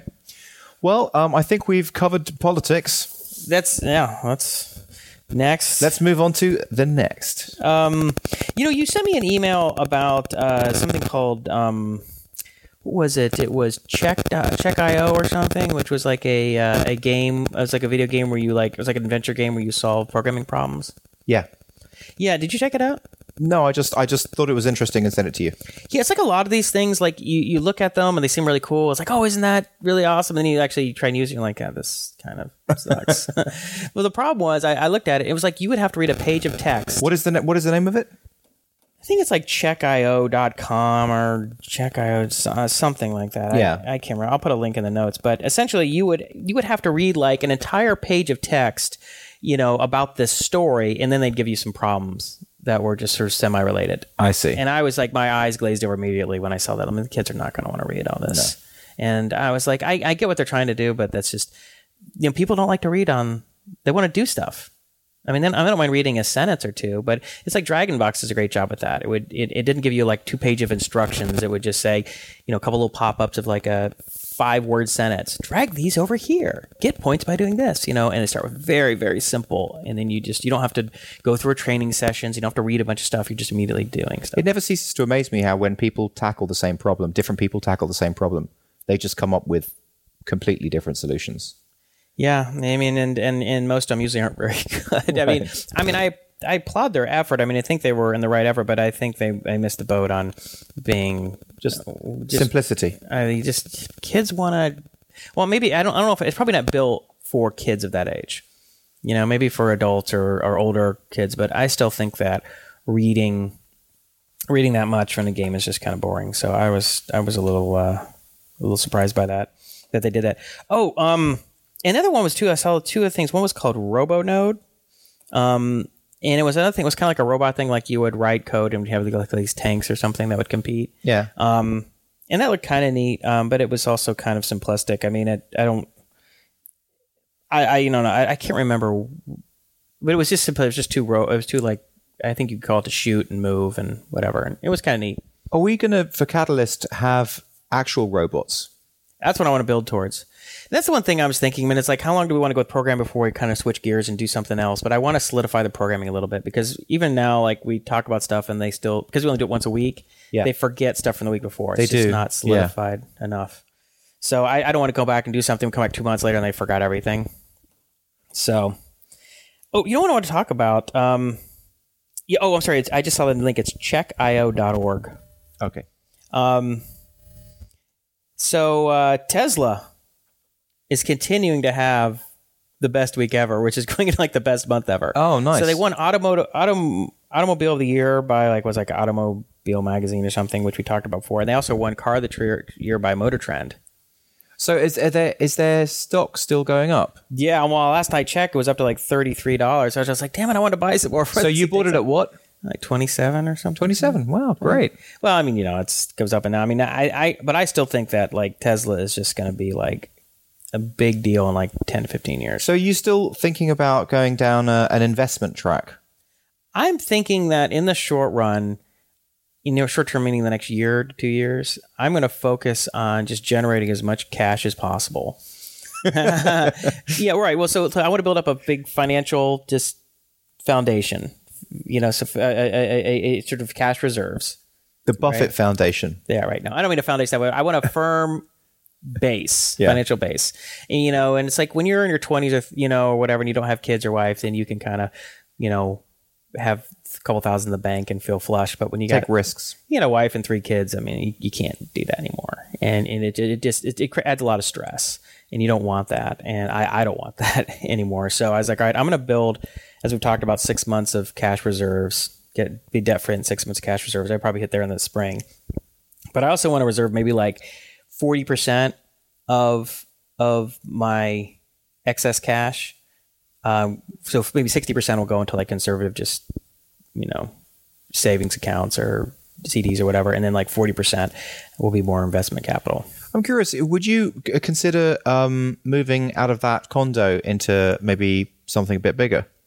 That's what we want to do, but I don't want to leave our area. I mean, our area is fantastic, and so I'm having the same discussion with Georgia as well. Yeah, it's it, like I want to stay in Pasadena in this local area, right it- here. I mean, it makes a difference. I mean, perfect, right yeah. here. I mean, Yeah. it's like, why would I move? I mean, like, yeah, we could get, you know, a big house and live in Cerritos, but hell, I might as well move to Arkansas or something. You know, I mean, it's like the whole reason that I'm living, you know, in Pasadena is because of the specific area. You know, the the, the just the feel of it. The But there's some houses like down back down there. Just I don't know where you're pointing to. Where do you? Well, just just basically a little bit away from Colorado. Keep walking down the street a bit, and there's there's some family kind of residentials. oh, you Wait- mean east? Yeah, so you could Yeah, you're going east. Yeah. yeah, yeah, yeah. And they get a less. Then yeah, okay. basically walk down your street Mm-hmm. and then walk across the street. You know where Georgie's office is. Keep walking down that street. Mm-hmm. Yeah. And and then the other parallel streets. Mm-hmm. There's kind of family homes down there, just a few blocks. It's expensive. You could get some something for five hundred thousand. you know, What are you smoking, dude? Our condo is half a million dollars. it is. It's a two bedroom and a loft. Are you kidding me? oh, Yeah, if you wanted to get, if we wanted to get, like we've talked about this, if we couldn't you get a wanted, fixer upper? they're all fixer uppered around here pretty much, and even the ones that are fixer upper are still going to run you 1.3, 1.4 million, 1.5. Like if we wanted to get like a four bedroom house, like the ones we have the girl, maybe the girl share room, Colby has a room, I have an office, and that, you know what? I'm so it's a we master bedroom, office, the girls have a room, and Colby has a room. That's four bedroom house, four bedroom house in here, probably 1.7 million. Well, it just you're just gonna have to do better. You're not earning enough.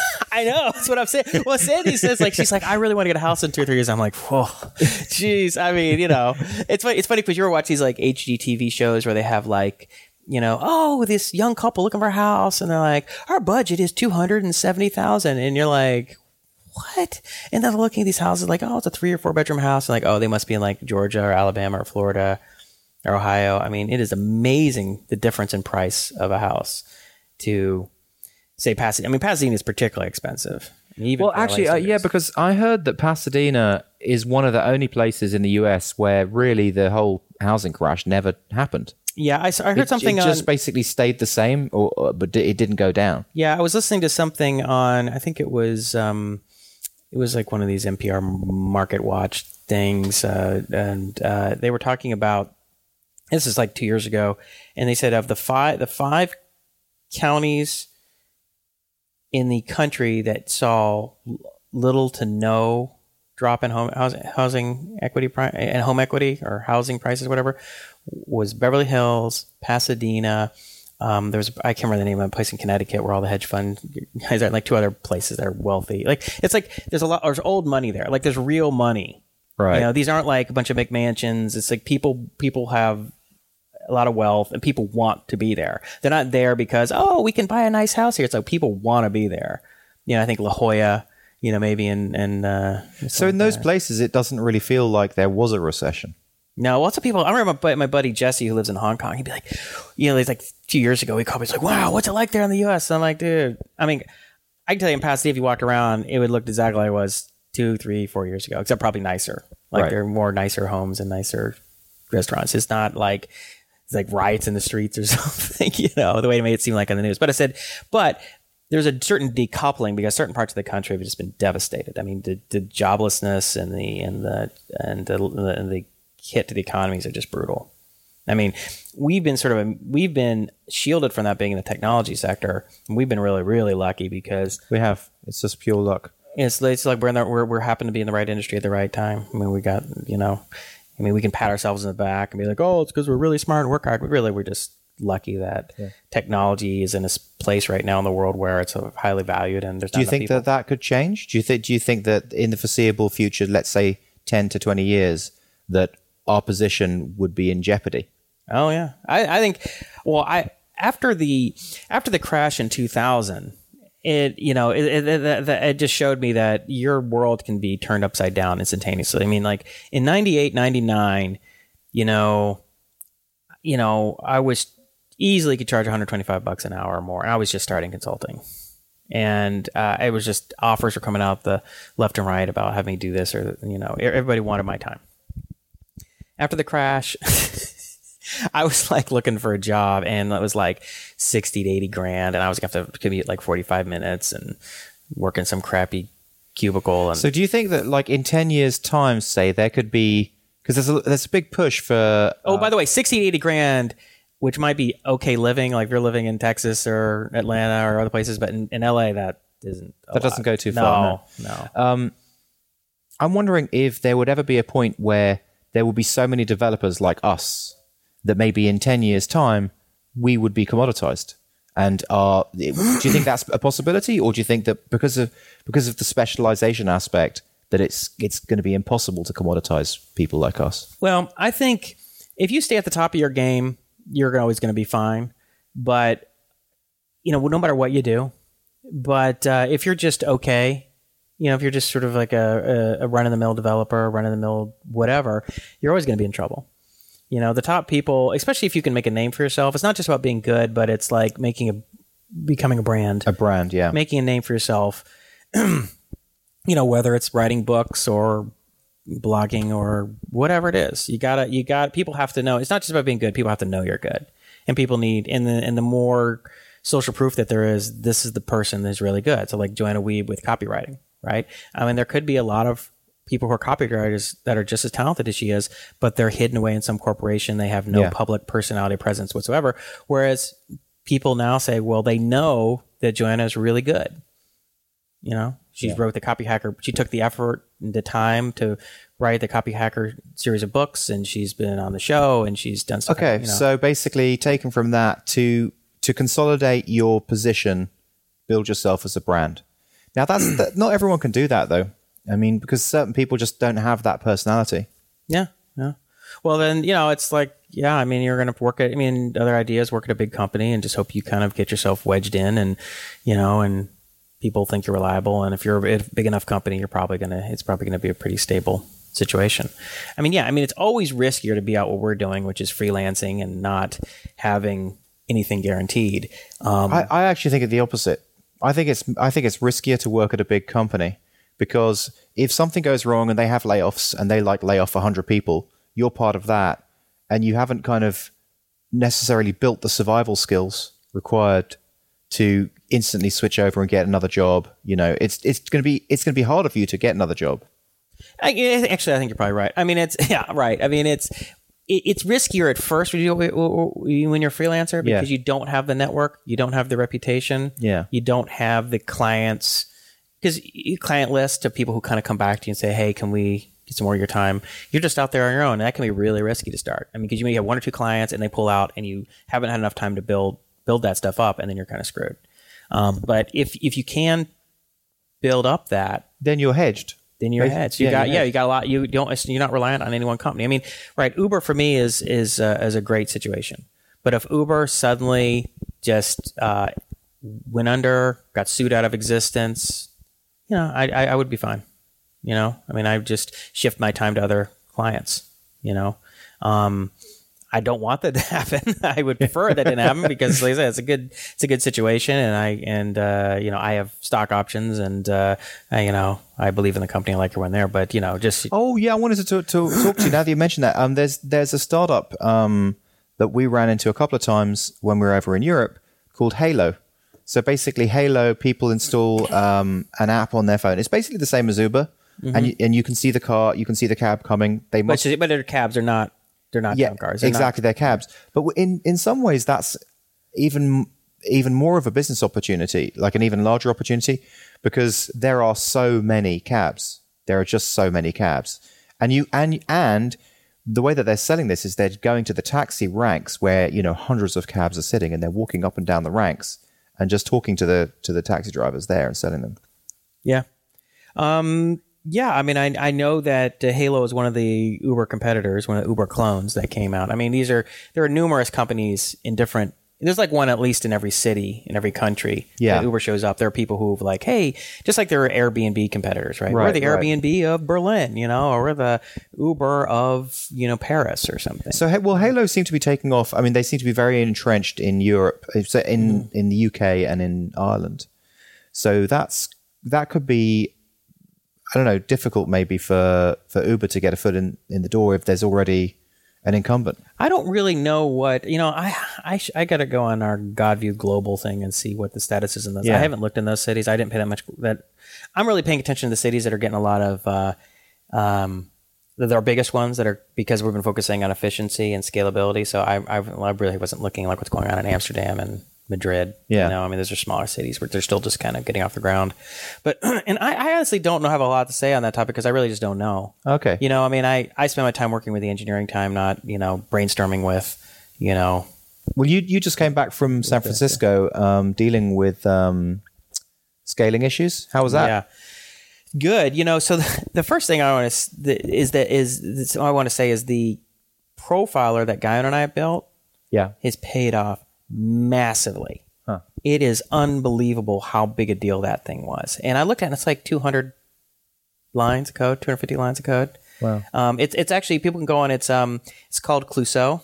Oh, it's available now. Yeah, it's on. It's like Uber Clouseau. Just took in profiler Clouseau, like Inspector Clouseau. Right. Right. That was the name I came up with. They Nice, were they were yeah. all that HipChat trying to come up with. They were like Uber profile, profile. I'm like, dude, I'm like, come on, come up with something that people will remember. That's kind of kind of interesting. And so I thought Clouseau was kind of cute, you know. And so it's called Clouseau. And um, yeah, so it makes it really nice. The output is really good. So what happens is it, it the output that it, it comes out with is it's it does two types. One, it has like a tree of like calling like this called this, you know, you know, like a like a like a yeah, like an outline, right? Of what called what.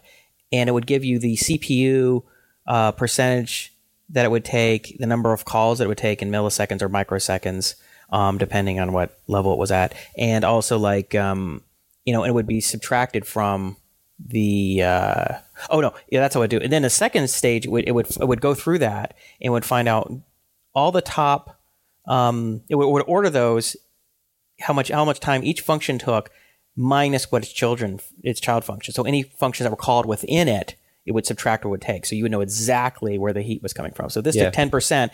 It was like a loop in that function, right? It wasn't the function itself. So we've just uh, the guys have just been going through and and and they're constantly pasting in like the top 10 results the top 10 most 15% here 12% there 9 4 3 and people are like ooh that's, that's 15th low hanging fruit go for that function and so guy Yeah. so they're brainstorming back and forth and and it's probably made the system three times faster over the last couple months I That's great. we would not have made it through You wouldn't have the knowledge. You just you wouldn't know what No to idea. focus on. Yeah. Well, all the things that, like so, Curtis is the VP of of um, engineering, and he's the one that worked with me a lot on building the first version of the dispatching system and basically infrastructure. And now, um, well, he spends most of his time now just kind of hiring people and stuff. But very, very bright guy, and you know, even still, he had his theories on like what was taking time, but it was wrong. I had Right. my theories, and they're wrong Yeah. we were just wrong. because we had no idea. You're just Yeah. guessing. Oh, it's got to be this loop or it's got to be that, and it wasn't. It was the profiler showed the way. Yeah. And it's like walking around a dark room and you're just guessing. It's like get a flashlight, invest in a flashlight. And so when I thought of building a profiler, which really this is kind of funny. So I was like, I think Curtis was like, "So what are you working on?" I was like, "Oh, I think I'm going to build a profiler." And he's like, "What? Like, why? You know, why?" And he was like, "Okay." I think he was like, "Okay, cool." And some of the guys were kind of skeptical and they're like, "Well, don't use the V8 profiler." I'm like, "Well, it doesn't work." On, on our Macs, at least the V8 profiler just doesn't work. And then it still sucks because it has to. You have to run it, and it runs really slow. And then it prints it out to some big file, and then you have to run some other tools to uh, compile through it. And just it's just you can't run it um, it, it makes it very cumbersome to use. Where our where the profiler is built right into the system, and and it puts such a little load on it that I think it's maybe like five percent that you can have always running if you want, and uh, and then you just hit like a control port on our uh, on our running server, and it just spits back here's our here's everything. So the guys, uh, Conrad, who kind of is in charge of like deploy, he's kind of semi DevOps and developer. And he's kind of running this. He's constantly like, well, here's our current, you know, stuff. It's just like look, just like you look at the activity monitor. So it's Yeah, incredibly right, valuable. yeah. So anyway, in, in building it, um, I was working with Guyon on it, and we were able to um, pretty easily figure out how to um, how to make it work with like our, our class structure. We create like a class inheritance Yeah. um, we use a, some code that does that, you know, and um, everybody, every library has their little class inheritance thing. So we kind of built it into that, so that was the profiler could say this me- this class and this method call took this, but then you have all these anonymous callback functions in Node. yeah. So I was like, well, and and and, and Everett Guyon was like, there's just no way to do this. There's no way to profile it, and I'm like. Damn it, Guyon, there is a way. And I like pushed, I kept pushing. We got to figure out a way. I'm like, what if we did this? What if we did that? And he's like, well, maybe. it was just so funny. Like I had to, you know, I mean, you know, I had this sort of insistence that it had to be possible. And uh, take that and, uh, you know, in combination with uh, Guyon, he's like, he's very clever with algorithms. And the two of us, we f- came up with it and it worked. And it's just paid huge dividends. So we've able, the guys at Uber have been able to use a profiler to make the system uh, it's probably two to three times faster. We would have not made it through October. We would have Right. bullet, we would have we would have major brownouts on Halloween weekend. But now, like I just saw the other day, it's like running, you know, maybe maxing out at 40, 50 percent. Great. and we're growing. So that was really cool. And the other thing I was working on, which is really neat, is the um, is making the the dis the because we have a dispatch service running for each city is distributing that over multiple cores. And so I'm building some grid. It's like a kind of a grid process. I'm working with my buddy Amos up at Uber, and we're creating like the grid. The um, so like you would have, let's say if you have like 16 core box, you can just spread that over 16 cores. And like a couple people say, why don't you use cluster? Well, cluster is if you're you can't share memory across across clusters. It would work in like a um, it would work really well. Cluster works well when you have like a stateless environment, stateless Right, code, but yeah. we, we're stateful, so you really can't use it. Okay. Anyway, Cool. so that's pretty neat. Sweet. Well, that sounds great. So have you um switching off tech for a second? I'm gonna I'm gonna a couple things. Uh, There's a couple web. We should wrap this up, by the way. Okay, I just Yeah. want a couple things I want to run through quick. Okay, yeah. Have you um have you, there's a new um uh webisode uh web series that's really good called H plus. No, I haven't. Have you seen it? No. Cool. It was it's it's, it's developed or it's directed and I think maybe written by uh, Bryan Singer who did Usual Suspects and X Men. Huh. And it's called H plus. So the the premise is that this is like I think it's like twenty or thirty years in the future. So it's like near future. Kind of has a look. Kind of reminds me a little. It's a little Blade Runner ish. Oh, wow. You know, and everyone has, or uh, uh, uh, the majority of the population has an implant. You know, kind of like Google Glass, take the next level, like you're immediately connected to the web. And Yeah, you yeah. You know, you, you can just kind of like they show people, and they're just like just how you know, you know people walking around with a Bluetooth and just talking to people. Yeah. Well, they're like in a video conference, and they're just kind of looking, and, and they're kind of like I'm looking to space, and I'm talking to people, and I'm Yeah. actually at a video conference, or I'm like kind of move my hand, kind of just small gestures, and I'm kind of looking through through Wikipedia or just access to information. And but then virus, major virus hits and this is tied in people's nervous systems or whatever. Okay. So then what happens? So it's really it's pretty cool. I would check it out. The other one, H I- plus. H plus. Um, the other one is uh, Battlestar Galactica: Blood and Chrome.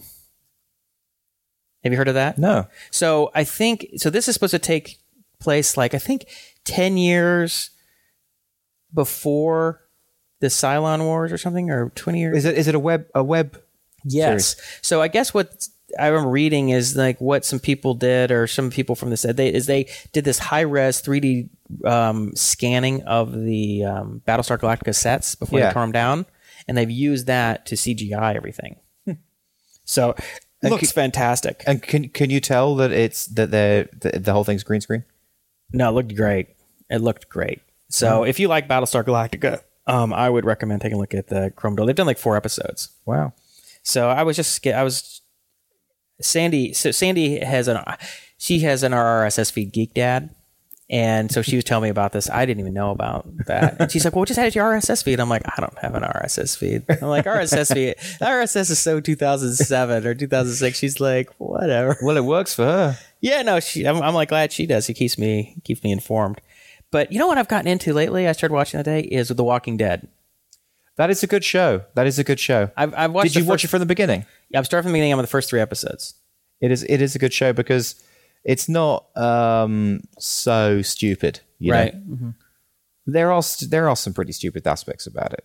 Well, you know, I mean, look, I mean, zombies, right? I mean, Yeah, but- zombies. But, but it's just like Lost or, or Battlestar Galactica. I mean, you just have to kind of suspend your disbelief along a certain axis. Okay, so we're going to believe that zombies can happen and that a they would wipe most of humanity out. Yeah. which I, I can't remember. I think it was Udi or Alfie or one of our listeners came in and, and and and gave a very convincing argument of why That wouldn't happen. never work. Yeah, right? I mean, they're just they're slow and stupid. Yeah. right. You would just They're slow and Kill stupid, and we can already deal with like uh, lions, for example, that are very you know they're much faster and they're they're very dangerous. but uh, it's fun. I, I like it. I was kind of I was kind of getting obsessed with it. I watched it on uh, the iPad. Remember you were telling me how I would start watching stuff on the iPad. And the- oh, and you have I don't like it as much as watching it on the TV, but sometimes I do um, because it's just there. You it's just, just pick it up and you just start watching stuff, and It's that that happens more and more and more. I can tell you. yeah. It's it's it's the convenience factor. It's not as comfortable, Yeah, but sometimes it's just like I said. It's just there. it's just there. So I have to give you the uh, credit for predicting that I would start doing that. So.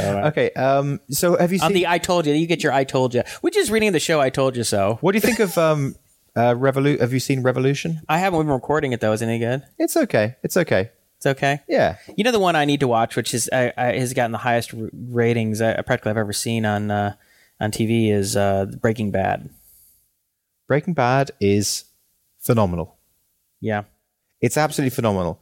Now, the thing about Breaking Bad is that you need to get through the first series to to the like the second series. But but by the time you get to the to the middle of the second season, you realize this is the best thing ever written for television. right. Yeah, I um, well, it's just one of those things like The Wire or Mad Men that people keep talking about. It's just I haven't seen those. I mean, I've seen I've seen a lot of the big ones like um, Six Feet Under, and I couldn't I couldn't get into The Wire. I just really couldn't. know, I tried a few episodes. I never really, really got into it. It didn't really grab me. What about um? Did you watch um, Sopranos? No, not so much. No. I watched. It was good, but it was so depressing. Like the people's lives are so screwed up. It always made me feel ill afterwards. Well, that's kind of what probably you you might get that from Breaking Bad. Then oh, really? it's a bit depressing, yeah, yeah. So I don't but know. not as bad as Sopranos. But you know, is it, but it's less depressing than the zombie apocalypse. zombie apocalypse isn't depressing so much. No, Why is that? I don't know. Like the world is in way better. You're in a way better situation in, in if you're la- the last remaining people in the zombie apocalypse than if you're just part of some mob dysfunctional mob family. you will the thing about breaking bad is it it's i guess the whole thing is about the power of gradualism about going down Right. so he starts off and he's a really nice teacher he's just a teacher mm-hmm. but then he discovers and i'm not giving away anything here he discovers he's got cancer and then he decides the answer to this somehow he you know uh, Yeah, he through- falls into this world. falls into the the world of making meth and he becomes really good at making meth and it's just how as as the seasons go he's he's this nice guy and he just gradually gets worse and worse Power of gradualism. and by the end He's not the same person. he's the he's the he's He's the devil. it's and it's it's just it's fascinating to watch yeah Um, speaking of, I don't know if maybe this is a little uh, segue. I thought the segue would work better, but maybe not. Is um karma? I know. I was thinking bitch. karma. Do, you- do you do you know? Uh, do you hear about the Fisk uh, Fisker? I think of the Fisker. It's just one of the electric cars. It's really cool. It looks like the it's like a Tesla. No, I think it's a no. super. It's like a hundred thousand dollar. I think they're called Fisk or Fisker or something. Yeah. I'm, I'm blanking. I wrote it. I think it's Fisker, but I wrote it down as Fisk. That's why I'm confused. Um, so 16 of their cars got were destroyed in the Sandy hurricane. Yeah. Yeah. And I remember watching, and I'm pretty sure about this. I remember watching, and uh, it was like one of the Bloomberg Game Changer uh, bios of um, Elon Musk, and they were talking about how they had hired this guy, the the guy who did, who did the Fisker. Car Oh, the design. the designer he came in and he worked with them He and essentially was stealing he was essentially working on his own stuff and sort of taking the ideas and stuff and going to start his own company and so it was a big lawsuit and then you know what his car was called the fisker car was called What? karma No way. they, and they all like a whole bunch of them I, i've heard two different reports. I heard 30 and then i heard 16 but whatever. Thir 16 or 30 of these suckers just were sitting in like a, i guess like a docking area. They, they just gotten off the you know i think near the ports or something and they just the because of the water came in and it and it um in the battery in the reaction with the salt water in the batteries or something something caused some kind of electrical fire and that they're all destroyed that's that's hilarious. I was like, karma's a bitch. but I saw one. I Actually, I was up in San Francisco last week, and um, uh, I was I was walking, I was walking back uh, from uh, dinner, and there was one of those the the is it the Fisker? Can you look it up real quick. Is it the Fisker? And I saw one. Yeah. It is unbelievable how beautiful that car is. It would look like a it looked like a, a Maserati or something. It was just Fisker Karma overview. yeah, that's right. Yeah, just unbelievable. Oh wow, that is very nice. Yeah, yeah. I mean, it's really elegant, really impressive. So that's what that's what the their car should have looked like. Maybe, yeah. Pretty, pretty cool. Well, I mean, the, you know, the Tesla looks awesome, and the Tesla sedan, sedan is, yeah, it does look kind of like a Maserati a little bit, doesn't it? Yeah. Yeah, Maserati influenced. But um, yeah, so I, I, told Sandy, I said, you know, we're going to get when I said our next car, I'm going to get this Model S. That's what Yeah. I want to get. The next time we buy a car, so we have we have like one of those crossovers which we need is like for a family car, and then we have a, a, a lease just like of a smaller car we lease for sort of our like I call it like the escape pod. So whoever has fewer kids makes the escape pod, but it's like once we go and, and we actually buy a car, I'd like to buy the Model S because now you can charge with these supercharger stations. You can charge for free. Yeah, For life. and they've got shopping centers. Yeah, well, there's they only have five, but they're gonna have hundreds in the next couple of years, and it's like shot free, free. It's like free, uh, free. No, you don't pay for gas. It's free driving for life. But that that's like, h- how many people can that support? I mean, in one charging station, like how many different places can you plug in? I don't know. I don't know. I mean, I guess I'll just keep adding to it. But they use the, this. They're they're all solar powered. Yeah, That's pretty no, cool. that is pretty. That very is cool. pretty. Right now, they said that. Um, He's getting the energy from his other company. So well, he's getting the equipment from the Solar City because he's like the chairman or something like that, and uh, it's his two cousins that run it. Yeah. and um, it's like one of the biggest solar. I think it has like more installations of solar panels than any company in the country or something Yeah, like that. yeah. Pretty amazing. So um, let me see if I have anything else. Let me say final things. I know we're All right, we're going to end. Up, this is going to be the uh, the happy note to end the show on. happy note. Okay. Let's see here. What do I got? Happy note. No, I'm not going to do any letters from the dark side or whatever. Um, let's see. Well, speaking of happiness, turns out um, annual income and happiness the is uh, for for annual income seventy five thousand dollars is the tipping point for when there's substantial difference between people's level of when they become really happy. Well, not really happy, but it's like when people are less than seventy five thousand dollars a year, it's it, it it introduces a whole nother level of stress and, and discomfort. No, no, I could totally believe that. I'd like to see that on a per city basis because obviously that's going to vary quite a bit. Like, you know, how much does it take to live in, say, Dallas than it does to say San Francisco? So it might be sixty thousand in Dallas, or it might be a hundred thousand in San Francisco. It's the Yeah. same point Yeah. when you when you factor in the cost of living in terms of um, mostly just the cost of Well, that makes sense. You could probably can't generalize across the whole country. Yeah, no, right. It wouldn't be the same, but I mean, it's interesting. It's like why why that mark is. I bet you that's the point where it's like you can you can afford health care, you can afford you can just afford all the basic stuff. Yeah, the that, like, basics. middle, Yeah. for middle class sort of convenient lifestyle. Otherwise, you're kind of you're you're going you're going with less than the people around you are. Like, oh, I can't afford, you know, I can't afford a car. You know, I have to ride the bus. That kind of sucks. I can't afford to take a vacation. I can't afford really to eat out. I can't. I mean, it's like those things kind of add up. You're like, God, it's just you just you know because like a lot of people's happiness. I mean, there's a lot of studies that show that people are happy happier when they make more people more money than the people around them. Right, right. And I think they're much less happy when they make less money than the people around them. So, but if you're living and the people around you generally make that much or more, and even though you don't know what their actual income is, you can sell. They, they can tell they own a car. yeah. You can tell that they can eat out and you're not eating out, or they can tell you're just like, oh, that just sucks, Yeah. right? So that's the happiness point. Seventy-five thousand. 75 So you must be ecstatic.